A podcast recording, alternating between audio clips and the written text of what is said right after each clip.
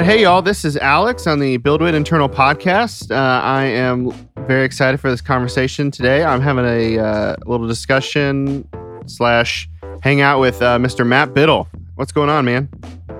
How's it going, Alex? It's going good. Um, we were just talking a little before we started. Uh, last week, Matt was definitely under the weather.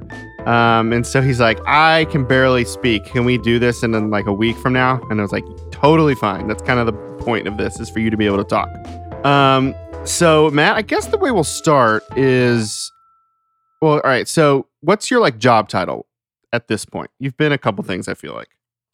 Yeah. So I think my job, t- my official job title is Director of Talent Acquisition, which, um, you know, like right now is basically a fancy name for recruiter. Right. Yeah. So, Um, yeah. And yeah, I kind of bounced around. I think when I got brought in, it was more, it was kind of a hybrid. Um, let's help the partners out with recruiting and, and, um, help hire for them, but then kind of go further and look at their H R process, stuff like that. And then, um, kind of at the turn at the end of the year, um, you know, they're kind of talking about BuildWitt people. And they're like, hey, how do you feel about just you know, being the internal recruiter? Cause we're going to have to build out this BuildWitt team. Um, so that's what I'm focused on now is pretty much one hundred percent BuildWitt, you know, our processes and and recruiting for us. So nice. Um, well, I mean, you've certainly obviously had a big hand in building this team. So I can uh, speak for the whole team and say thank you for bringing in good people, bringing good people to the attention of the rest of our team, so we can can you know bring on people that that are the right fit. You know, I think. Um, I've said it on maybe the internal podcast before that like you are the first filter in a lot of ways um, for who comes to BuildWitt. And so I think, you know, when you are sorting through submissions for positions at BuildWitt or something like that, are you are you trying to just think, you know, does this person align with the BuildWitt values? You know, do you have like a system you're thinking about when you're doing that? Yeah. So a lot of times you can only get so much off paper, right? Yeah. So, I mean, and what really, what I really changed things up when I came to the BuildWitt side of things was I paid more attention to how people wrote their resumes. And, you know, I kind of like it if I see some quirks in there or something that just kind of vibes with us, right? Like, so, um, you know, we've got a certain style here, but it really, I mean, it really depends on the position.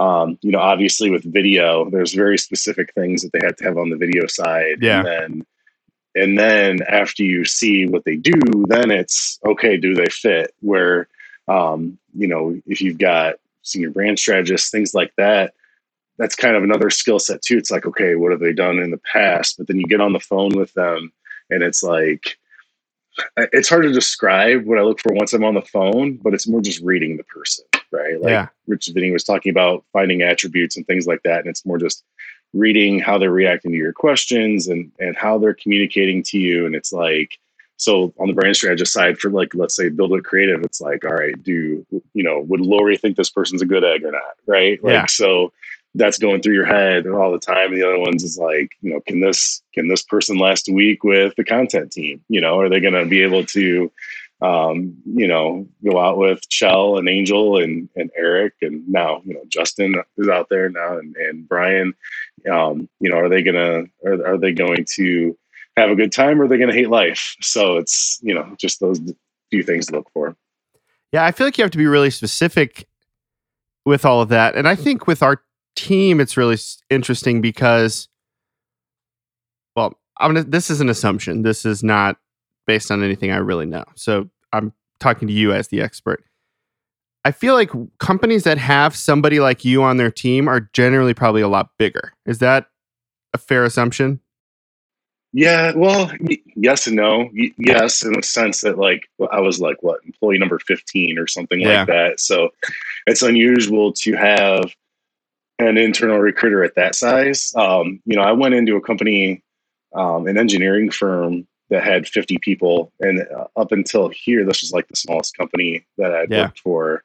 And, you know, they wanted to grow. And eventually, you know, I think by the time I left there, they had just over two hundred employees, but wow. that was their first time having an internal recruiter too, but they were kind of a seasoned, you know, they were, they were a ten year old company with fifty employees. So I think what's cool is you were talking about you know, if you're interviewing a videographer or just doing a screen, a phone screen basically, or any of that, you're not thinking, would this person, or you are thinking, but the, in addition to the, the, does this person fit with BuildWitt? You also have to think, does this person seem like they would fit in with the existing team of whom I have spoken to all of them and know them? You know what I mean? Like it's, right. If it's a little bit more personal, I feel like, than, um, s- say like if it was just a much larger company where you, there's no way you've met that di- people in that division or oh, something right. like that. You know, it's just a little bit more personal. Yeah.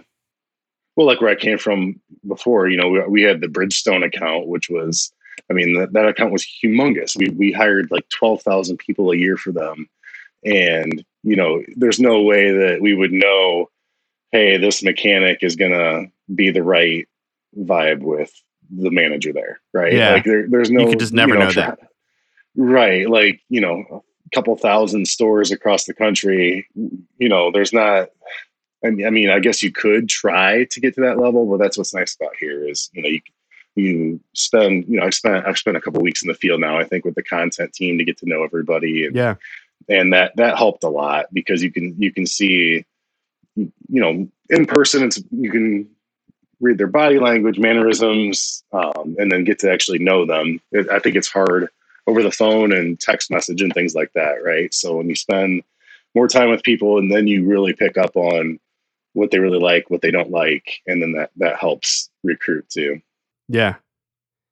Do you feel like as a recruiter, you have to have like a baseline knowledge of a lot of things outside of like your typical work skill set? Like, do you feel like you have to know some basic language for, you know, web developers and basic, basic language for um, marketing and basic language for videography? Like, do you have to understand that a little bit, or is that just sort of like, baseline baseline what their uh, resume says, and then you can pass them off to a conversation with somebody who's an expert? No, one hundred percent. So I mean, you have to learn some of the lingo, right? Mm-hmm. Otherwise, you don't have any credibility when you're talking to the person. And it's like a lot of the times what I like to do is if I'm new to a job or whatever, I'll find... I can always find someone I can trust to talk to and just be like, hey, you know, do you have a little bit? I want to pick your brain so I don't sound like an idiot on the phone yeah. to these people. Right. So, yeah. so, so just like, even like going out with the content team, like watching what Angel does and asking questions about what the different cameras are. And it's like, and then asking what kind of cameras do we use? What are some things that, you know, if I can get some terminology down, um, then one hundred percent. But like, you know, you've been a web developer too. So I haven't dabbled too much into the web side of things, but like, you know, especially when you're technical recruiting, you, you can't call things by the wrong name. They'll see you the mile away. And, and there's yeah. too many recruiters out there and that are strictly recruiting on commission and just trying to, you know, basically they spam everybody with a keyword on LinkedIn. And, mm-hmm. and in order to avoid being one of those, you need to learn at least enough to be dangerous on the jobs that you're recruiting. Do you feel like you're pretty naturally um, curious in those ways? Like, does that sort of education, does that come naturally to you? Do you feel like you have to actively find those things out, have those conversations? Yeah. So I'm always curious about stuff. And w- what's funny is me and a bunch of friends that are in recruiting, like we joke around about how like we're professional creepers, right? Like, yeah. like we, we find out information and then like we have to find how to contact these people and what they do, their background. So it's like just it's just being nosy, right? You want to know how they ended up here and and what their backstory is, but then also you have to be genuine too. Like I like when I'm being curious and nosing, I I, gen- I genuinely want to know, you know, where they came from and how they ended up there, and because everybody has an interesting story, right? So yeah. it's like, and you need that story to present to whoever's going to be hiring that person so that, you know, not everything on paper makes sense until you have the story behind it. Mm-hmm. What makes a, uh, I don't want to say bad recruiter, but like, what makes, a, or what are some um, qualities of a recruiter that's definitely going to get their email deleted pretty quickly? It's basically like it's it's too salesy, right? Or you're not adapting. It's almost like when you're writing your resume, you need to you need to adapt it to who you're sending it to. Like, at least look at the job description you're applying to and tweak some things before you send it. It's just like that with, like, I can't just have one blanket email. That I can't send the, send the same email on LinkedIn to a videographer as I am one of our brand strategists or brand coordinators. It's not going to be the same thing. Yes. Yeah. So it's it's basically changing it up for your audience, because it's it's I guess, like Marcus was saying, it's like marketing and sales are together. It's almost like marketing and recruiting are together, because you yeah. have to know who you're targeting and know it's going to give you, like, oh no, get, you know, get this guy out of my email, versus, all right, I'm interested, you know? So it's just constantly tweaking and maybe doing a little bit of research before you start just blasting off mm-hmm. LinkedIn and mails or phone calls. I feel like with BuildWitt and the industry that we work in, I feel like your job's kind of meta, because what Marcus and Aaron talked about on their podcast a couple of weeks ago was that, you know, when, when he was talking about marketing, he was mostly talking about how can our partners and people and companies like our partners market themselves to potential employees. And that's something that we, you know, we do a lot of, um, you know, like, with the ads for our partners, for them to, you know, just to get applications and things like that. You're helping to bring in people to our company so we can help other people bring in people to their company. To theirs, you know? Right. It's yeah, like this exactly. big long chain. Yeah. Yeah.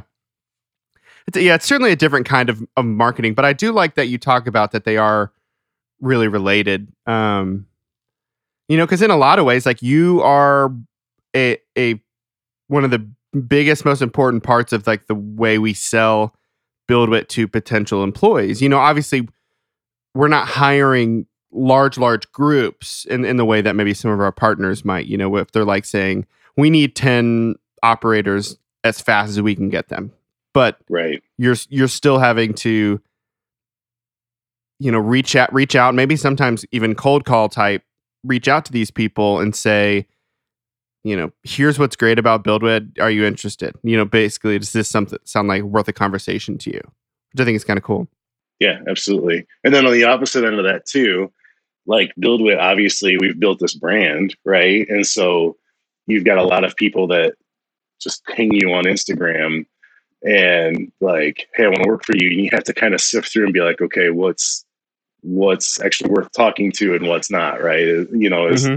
someone basically just a fan that wants to talk to to uh, to somebody here, hoping to meet Aaron, or is it someone who generally, you know, would have the right fit? They're they're down with the mission and and want to work here, right? So there's that aspect too. It's like, what's that term? Sexy indifference, where it's, if you come on too strong, it'd be like, I don't know, maybe you're not the right kind of fit. But if, you know, you were to reach out to somebody and they're like, yeah, I could be interested, let me think about it, then all of a sudden you're like, ooh, they might be great for this, I better keep on them. Right. It's the psychology of it, right? Yeah. It's like, like when something's too cheap, it's like, ooh, yeah, that's probably bad. You know, and it's the same thing with, exactly, man, this guy, this guy won't leave me alone, but he won't leave you, you know, generally. Like, I've got somebody right now who's freaking awesome. Like, he met with Aaron and, and I've talked to him before too. We don't have anything for him right now, but, you know, probably down the road. But again, he's like one of those, it's like every other week, hey man, how's it going? Just, you know, you know, how you still hiring, or, you know, yeah. hiring yet, and this and that, who can I talk to next? So it's like, you know, it's, it's, uh, I don't want to say it's borderline annoying, but it's there. It's awesome that someone's this pumped to be talking to us. But on the other hand, it's like, still, it's like, all right, you know, you got to make sure this is the right person before I send them off to Lori or Kate or Chell or yeah. whichever direction we would go and with them, you know? Mm-hmm. Um, of the people at BuildWitt, like, has, have you started a lot of the conversations of people that you've, um, eventually extended offers to, or have they all been submitted to you? Uh, it's a good mix. Okay. Uh, honestly. So, um, yeah, there's been ones that I've, I've pinged on LinkedIn um, and started off. And then there's a handful that it's like, hey, I saw you're hiring, you know, and, and, and I want in. So um, it's, it's probably a good mix. Love it. Um, well, we can, we can shift gears a little bit. I did want to just get like some background, like r- recruiting stuff and kind of what you've really got your hands on, because, you know, I, I just fully believe that, you know, our team doesn't look the way it does um, um, if we hadn't brought you on to do what you're doing. So that's very, very cool.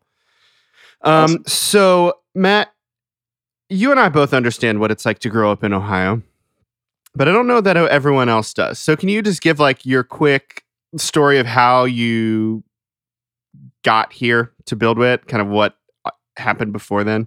Yeah. And real quick about Ohio, I was chuckling because you had that Ohio shirt on on the call oh, yeah. today. And I was thinking, like, we grew up in very different parts of Ohio, mm-hmm. right? And that's what's that's what's kind of cool about Ohio. Like, we have, like, I obviously live in cornfield farm country, Ohio. Yeah. But then we have, like, Columbus and Cleveland and Cincinnati that are, like, real cities, right? And mm-hmm. And um, it's like, you see those memes, it's like, I'm from Ohio, and it'll be like Cedar Point. It says, you know, no, I'm from Ohio, and it's like cornfield or whatever, yeah. you know, and it's, it's just funny like that. But no, so how I ended up here, um, I mean, do you want the way, way back or like? Well, yeah, just like, stuff? You know, where'd you grow up? Uh, what'd you go to school for? That kind of stuff. Sweet. All right. Yeah, fair enough. So, um, you know, grew up in a very small area. And my first school, when I went to kindergarten, I went to like a small Catholic school, and I had seven kids in my class. So, and the, and the school is so small that, so in kindergarten, you went, you, you had just your class, but then after that, it was like first and second graders were in the same classroom with each other. And then third and fourth graders were in the same classroom as each other. And then after that, you went off to middle school somewhere. So I went there until fourth grade, and then um, we uh, I went to the, a public school. It's called Bettsville Bettsville Local Schools or whatever, which doesn't even exist anymore um, because their treasurer got into some trouble, and then they ended up the state ended up making the next school district over basically merge with oh, that man. and combine the two schools. So yeah, that's it's pretty funny. But um, there I had like twenty-five kids in my class there. Um, I went there from what, fifth grade until my sophomore year. But, uh, you know, it was like one of those, you know, we had a tight knit group of kids that we hung out with. And what's cool about going to those small schools is like everybody plays sports, right? Like, so there's, you don't cut anybody because you need everybody. In fact, yeah. you're like encouraging as many people as you can, you know? So then my parents built a house in another school district. Um, my junior year, junior, junior year going into senior year. So we ended up switching schools my last two years. But again, it's, it's kind of like the same, like all these schools play each other in sports and stuff. And it's like, you're in the same county. So switching schools wasn't drastic because if you were in sports of any kind, or like just hung out with other people, like you knew people from other schools. So it wasn't like this huge shift. It was just, hey, I'm going to school with these guys now. Yeah. But uh, what was funny was, so schools I went to K through twelve was all in the same building. So like you just had different hallways, and in the school that I had was all one level. So it was just one hallway. And I went to a school that had a second floor, and like, I didn't know what the hell I was doing. I didn't realize that if your classroom started with a two, it meant on, on the second floor. And I was like scrambling the first couple of days and yeah. stuff like that. Right. But I ended up graduating with like sixty-seven kids out of there. But, you know, I always did. Um, I was always decent at basketball. And then um, we did like the baseball thing up until junior high. Um, but it was mostly basketball. I did golf, but that was more of like a social, social sport to play. Yeah. Um, I only did that for a year, but then like sophomore year, um, I kind of, you know, I, I slimmed down, and I was always really tall. And, and so like the track coach was like, hey man, you should try running a four hundred. I, I laughed at him. I was like, no way, no way. So we ended up, I ended up um, going out for track, and we ended up having this like badass four by four team. And we went to the regional finals at state. So it was, it was pretty cool. Cause like yeah. we were all like six foot four. Like I, I think all of us, nobody was under two hundred pounds on that team. It was like, and we'd get up there and people would, you know, the smaller guys would kind of be like laughing or whatever. And then we'd take off and they'd be like, holy shit, you know? Yeah. So, but, uh, but yeah, that was fun. And then during that whole time, my dad and grandpa had a machine shop when I was growing up, and it was really successful. And like, I think I started working there in second grade, mowing the lawns. And then like in junior high, middle school, you know, I was cleaning the office at night, cleaning the bathrooms and sweeping the shop. And then through high school, they ended up having, they got big enough where they had a second shift. And uh, at the time, they so they had like they were they were a machine shop that did a lot of custom work. So there was like a w- lot of one-off stuff. But then we also had like the production stuff that we'd make these aluminum parts. Um, they were actually a cover for the, uh, you know, those hydraulic things on doors, help them from shutting or whatever. Yeah. So it was like a big aluminum cover that basically all I had to do was put this thing in a jig, press a button, it would do its thing.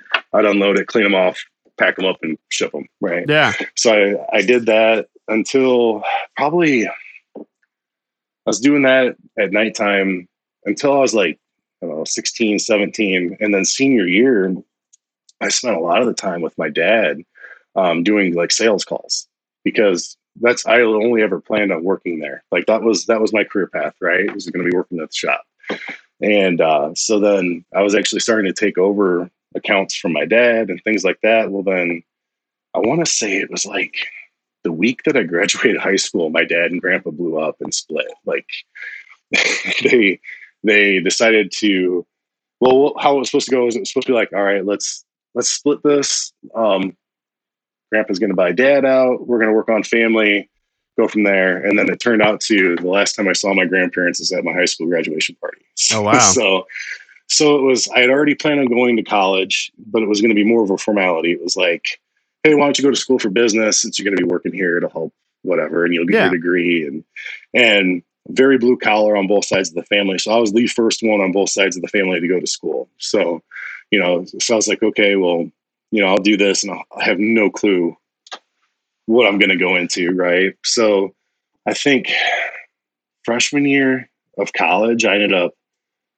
uh, I was working at this, um, place called J and J Sales up at the lake. And I was in the wash bay. I worked for the service department yeah. and things like that. And it was like one day these people came up and they were slammed, and these people had a bunch of questions about jet skis, and I love jet skis. So I'm just like, oh yeah, you need this one. And you know, I'd go with this brand, I'd go with that one, blah, blah, blah.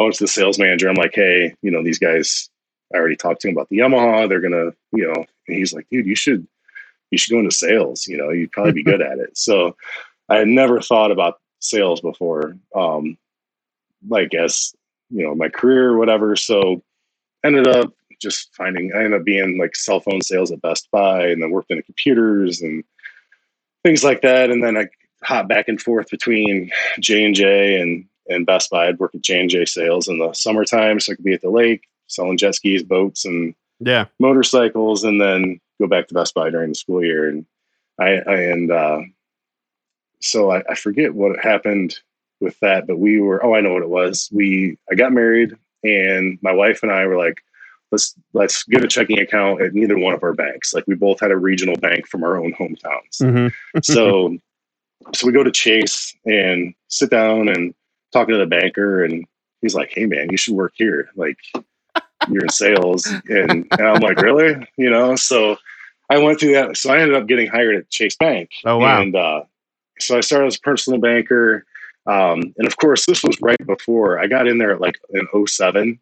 So that's when like, banking is like what it is now, where yeah. it's like, here's a loan, here, you know, you're going to buy a second house, here you go, you know, yeah. type of thing. And, and, um, so the money was really good. It was, it was awesome at first. Um, but then I ended up working my way into business banking, and, uh, got to know, I was, I was working in Findlay, Ohio, and I got to know a lot of the companies around there. Well, then like recession hit, and it was like a flop. And the bank didn't say, the bank tried to say they didn't close down commercial lending, but they closed down commercial lending. And, you know, I'm, I'm twenty-five years old, sitting at my desk, looking at these guys that have, you know, fifty year old trucking companies. I'm telling them that they can't renew their two and a half million dollar line of credit that they've used up all of now because of yeah. the recession. And oh uh, yeah, it was, it was bad news. And, uh, so there was a recruiting company called The Right Thing,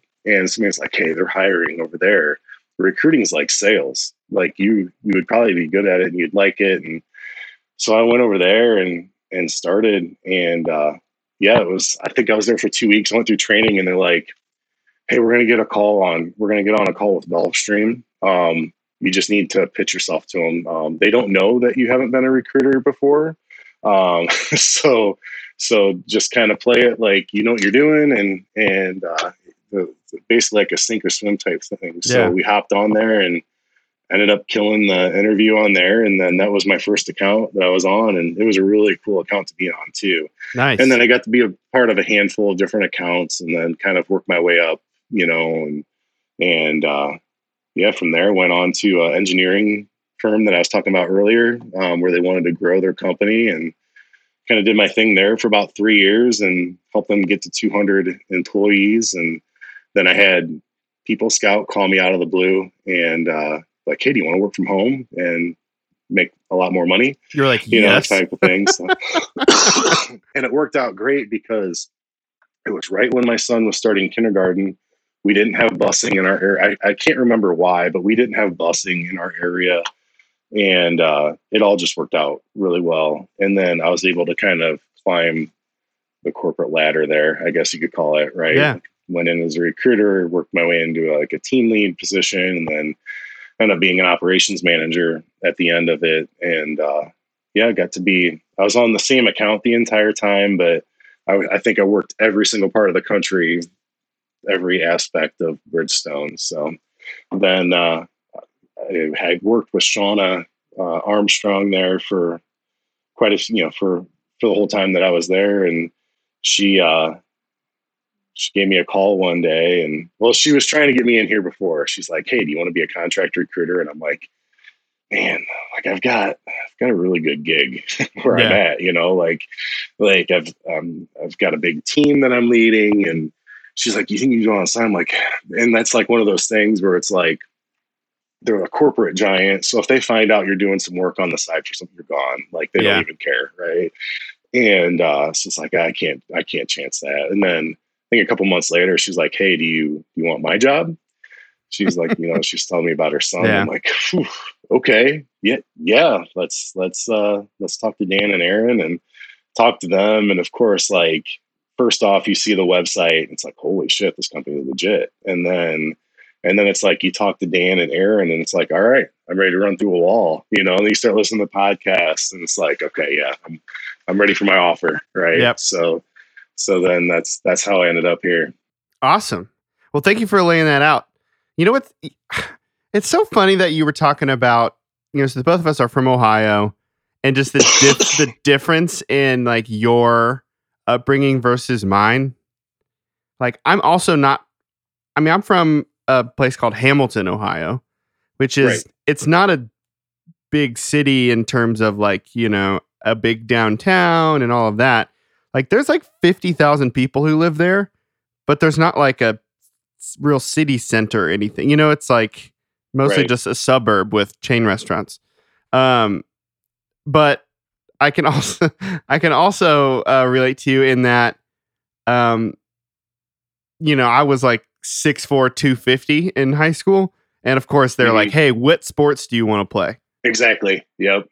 It, yep. It, you don't, and, and that's what I was trying to tell like my son, right? So I moved to a town. I still talk about being in a small town, but I, we have a Division One high school. Okay, so it's not it's not what's crazy the, small. What's the high town. School where you live now? Fremont Ross. So that's where my wife graduated from. Okay. And uh, so like what I was trying to explain to my son, like he's doing tackle football this year. He's he's going into sixth grade. And I'm like, he was kind of hem-hawing around about it. And I'm like, here's the deal, man. Like when I was growing up, I could play whatever I wanted to. I was the big guy in the school. It's like, yeah. I, I had to have zero talent to do whatever sport I wanted to be in. I'm like, you've got more boys in one grade than I had in my entire high school.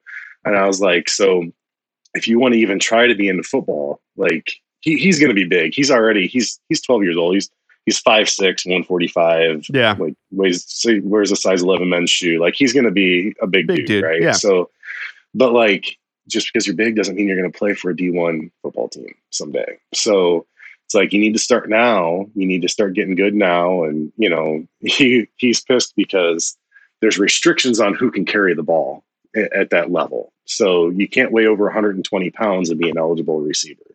So you have to play the line. Yeah. So, so it's like, you know, something that my parents were terrible at explaining to me was everybody has a role on the team.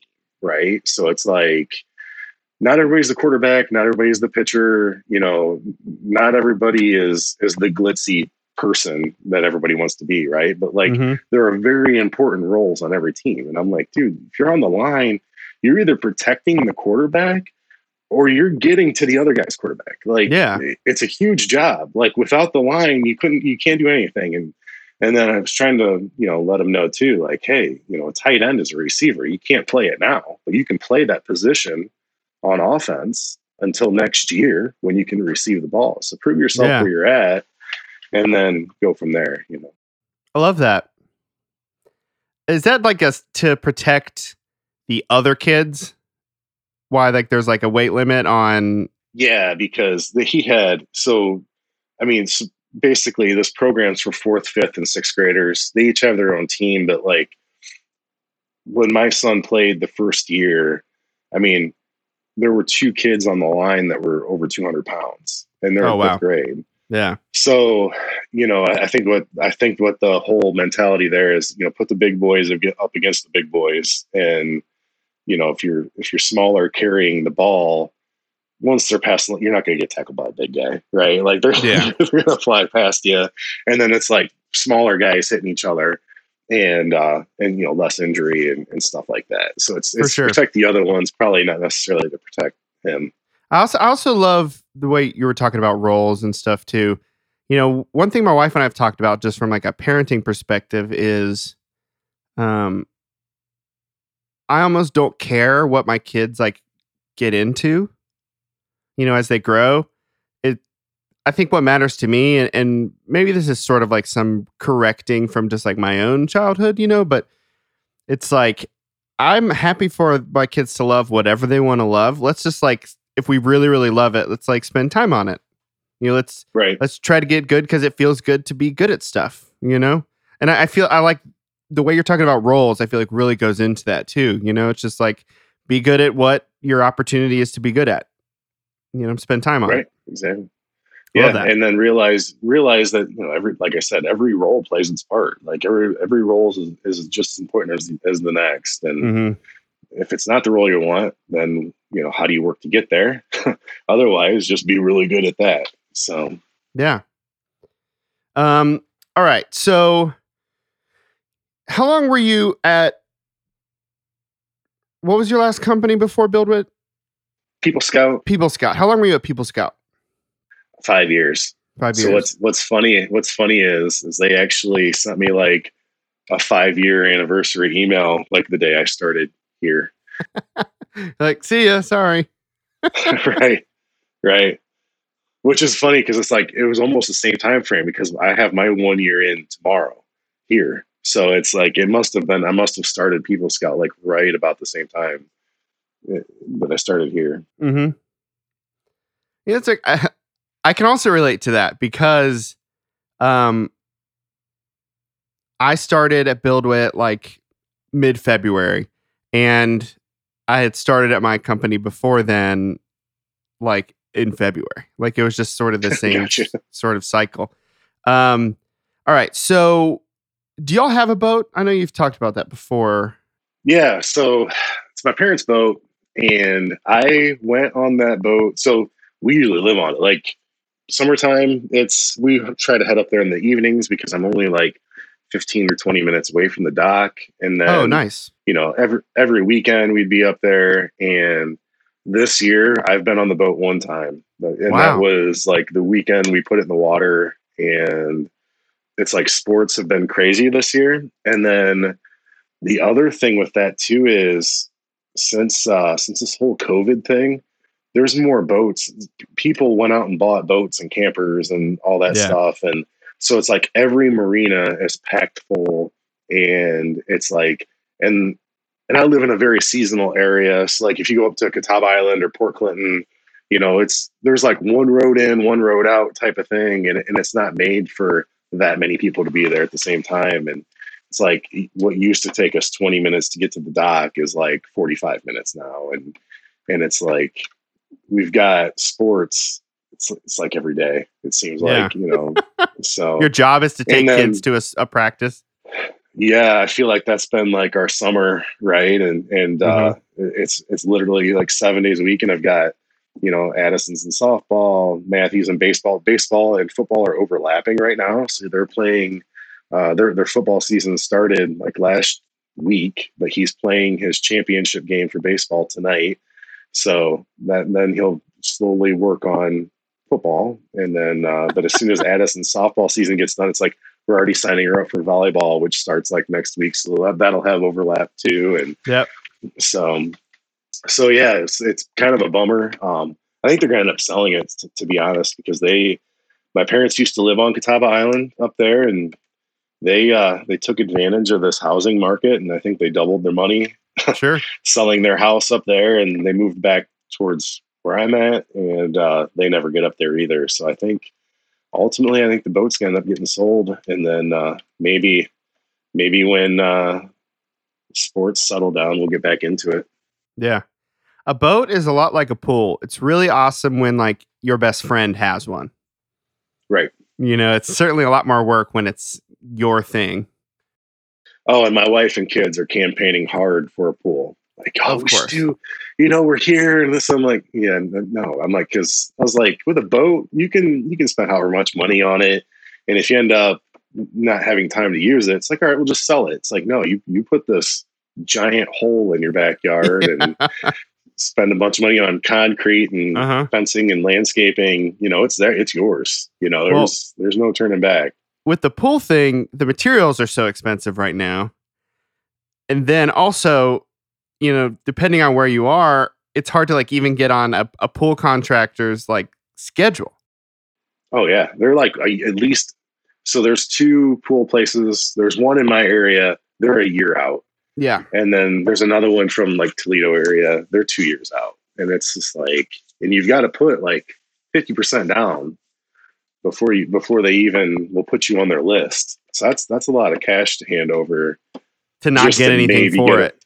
Right. To not get anything for it. And just like, so our neighbor, our neighbors down the road, they were supposed to get theirs put in at the end of July, but it's been a rainy summer and they've, they can't get to it, and they've got all that money invested already. And she's just like, oh my God, it's, we're going to have to close the pool by the time it goes in. Oh man. Um, we've got some really good friends who they went down the whole, like, you know, we really want to get a pool put in, especially during just like this time where we're spending a lot more time at home. Um, and after like contract contacting every pool pool guy in town, the wait time was like three to five years. That's nuts. And they're like, well, that's ridiculous. Like, we don't want to wait that long. And so they ended up building their own pool. Like they've, oh, wow. they've, they've done all of it. They've, they've had a couple uh, contractors like subs come out to, you know, like finish up some concrete stuff, or they had somebody come out and pour like the initial slab. Um, but you know, they've done almost all the work. And the problem is it's, they started in March and aren't done. You know, they're they're about done. Like, they've put water in it and stuff, but they're finishing up tile and then doing some decking and whatever. Yeah. And it's just been job. like, yeah, they just, you know, he rented a mini excavator and dug a hole. And then he's been, you know, rented a, a skid steer and was pushing dirt around in the backyard. Just like, and like, that's how you have to do it right now, which is wild. So, um, yes, the pool thing's ridiculous. We, we, we looked at it at our old house and it was like, there's no way. Like, we're not doing this right now. Yeah, I mean, the one, the people, I mean, and the cost. Now, this is a bad example, but like, there's people like four houses down from me. It, he, they had one put in. It's placed, placed from like Hawaiian Pools or whatever, and and uh, I want to say all in, they ended up with like one hundred twenty thousand bucks in this pool. Jeez, like, well, it must be I mean, a nice pool. Oh, it's super cool. You yeah. know, it's got the. It starts off. It's one of those pools that starts off as like two inches deep and then gradually oh, goes nice. down. And it's yeah. got like the chairs that you sit in there and the fountains that shoot over. I mean, it's super nice. You know, it's like a resort in their backyard. But man, that's that's a big chunk of change for a pool. Yeah, I mean, I, our friends who are doing the pool, I think they're gonna. It'll be about like twelve grand for their pool. And I mean, it's like, you know, ten by ten or something like that. It's not massive, but it's, and it's, you know, I think four feet deep or th- yeah, four feet deep all the way through. And they put like little benches in there, but it's, gotcha. It's, okay.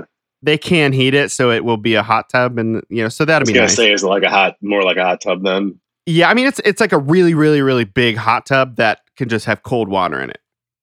Gotcha. Um, but still, twelve thousand dollars is not nothing either. Like that's still that's a lot. plus your time. I mean, plus your time. Oh yeah. You said they've got and month, who knows? months invested. And I mean, he took, you know, he, he gets like, he, he's a pharmacist for Kroger. And so the way that they do their like p- real P T O is you take a whole week off, you know, you have like days that you can use, but then right. in addition, you'll just go ahead and take a whole week. And so one of his P T O weeks he took in the summer, not to go anywhere, but just to work on the pool, you know, stuff that right. like requires, you know, eight, ten hour days back to back that you just can't really do on the weekend, you know, that kind of stuff. Um, yeah. So, uh, other than the boat, what's like some other things you spend your time on? So we, um, so I, I like cars. Like I know I didn't talk about yeah. it growing up, but like, we've got a drag strip that's not too far from here too that I grew up around. And so like, we'll go to like events up there. There's some pretty cool stuff for the kids. And, and, um, you know, my favorite is I like watching just the local, like the street cars race, right? Like, cause that's, mm-hmm. that's something that I could own and drive and take there yeah. versus like the million dollar dragsters. Right. Mm-hmm. So both are cool to watch, but I just, I like seeing what other people build and run them and you know all that yeah. stuff um and then uh you know trying to think what else like um I, this is the first time we've had a house that we actually like being at, so uh you know we spent a lot of time just hanging out in the backyard. We've got some pretty amazing neighbors that do stuff with, and um usually smoking some kind of meat on the weekends out back. um But yeah, other than that, I mean, we, we like to adventure different places too. Like, like I said, this summer's been weird. It's first yeah. summer with, with kids in sports. So haven't been getting out much, but generally if anything, anything motorsports, I'm always down to go to, and the kids love it too. Mm-hmm. Um, and then just you know, hanging out in the backyard if it's nice out. Uh, what kind of smoker do you have? Pit Boss. Pellet Pit Grill. Boss. Yep. Do you, do so you have any? A, go ahead. Go ahead. I went from a janky when I first started smoking stuff, like what six, seven years ago. I bought like the cheapest electric smoker at, at Bass Pro that I could because I'm like, I'm not going to invest in this if I'm going to suck at it, right? Yeah. So, so I, I used that until it broke, and then I got this Pit Boss, and I like it because it's like kind of a set it and forget it type thing, right? Like those just pellet grills, man. Temperature, yeah, yeah. I mean, it's easy and still tastes good and all that stuff, and works for me because I usually have to. I'm never home for like nine hours straight, so it, it just works. Yeah, it just works for me to you know, or even like during the day, you know, sometimes during the week, throw a pork butt on there at like nine in the morning, and then it's done by supper time or something, you know. So and you had to do just almost nothing in between those two times. Right. Yeah. You have to, at one point you've got to wrap it in foil and put it back on. Right. Yeah. So that's, that's about the extent of it. So nice. I've, I've got just a, a, like a Weber gas grill that I've just like slow cooked some stuff on that does okay. Um, I've kind of now at this point where it's, I've, I've had the Weber for like, uh, seven years and it's just like, I'm just going to ride this out for another couple years. It's kind of starting to rust through a little bit.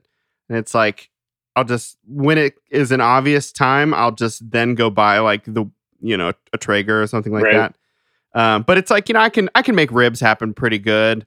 Um, and I've done butts on there a couple times. It's passable. Um, but no, I love that kind of stuff, man. Especially if you've got like the whole day to be home, like football Saturdays, those sorts of things. Oh yeah.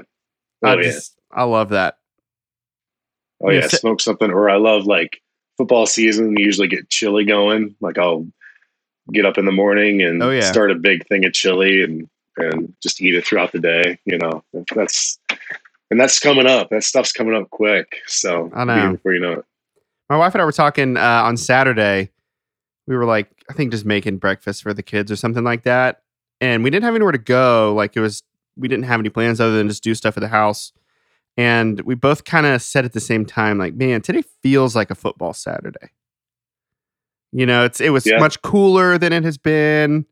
You know, just kind of like the smell of the of the way it smells outside in the morning is just like really evocative of kind of like that time of the year, you know? Right, right. Um, so remember what all your kids' names were? Matthew, Addison, and Jackson. Jackson, right on. Um, very cool. Um, what is the dirtiest you've ever been? Dirty. So we always, so we always had four wheelers and stuff growing up, and I, I need to find the picture. But so my my grandpa and his friend dug our, our like they dug like a I think it was an acre and a half pond for us when we built our house, and it actually started to fill with water. They were worried about like how they're going to fill this thing and this and that. Well, it actually started to fill with water before it was done, and um, so like. It was, I forget what my parents were at, but I was like, I don't know, we were like seventeen. And so it's like everybody had their four wheelers over, and we were just like running through this because we had an island in the middle.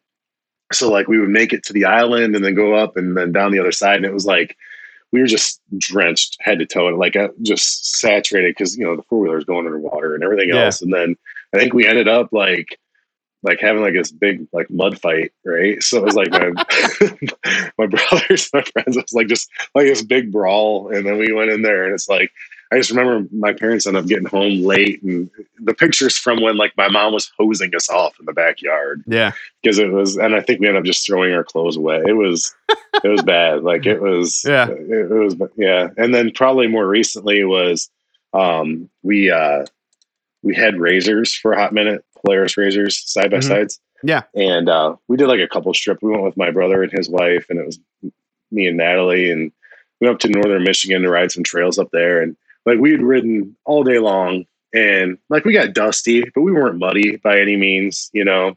And we were like, in general, like if you're on the trail and there's some water, if you just gun it, you just kind of hydroplane across it because it's not yeah. really deep. It's just whatever.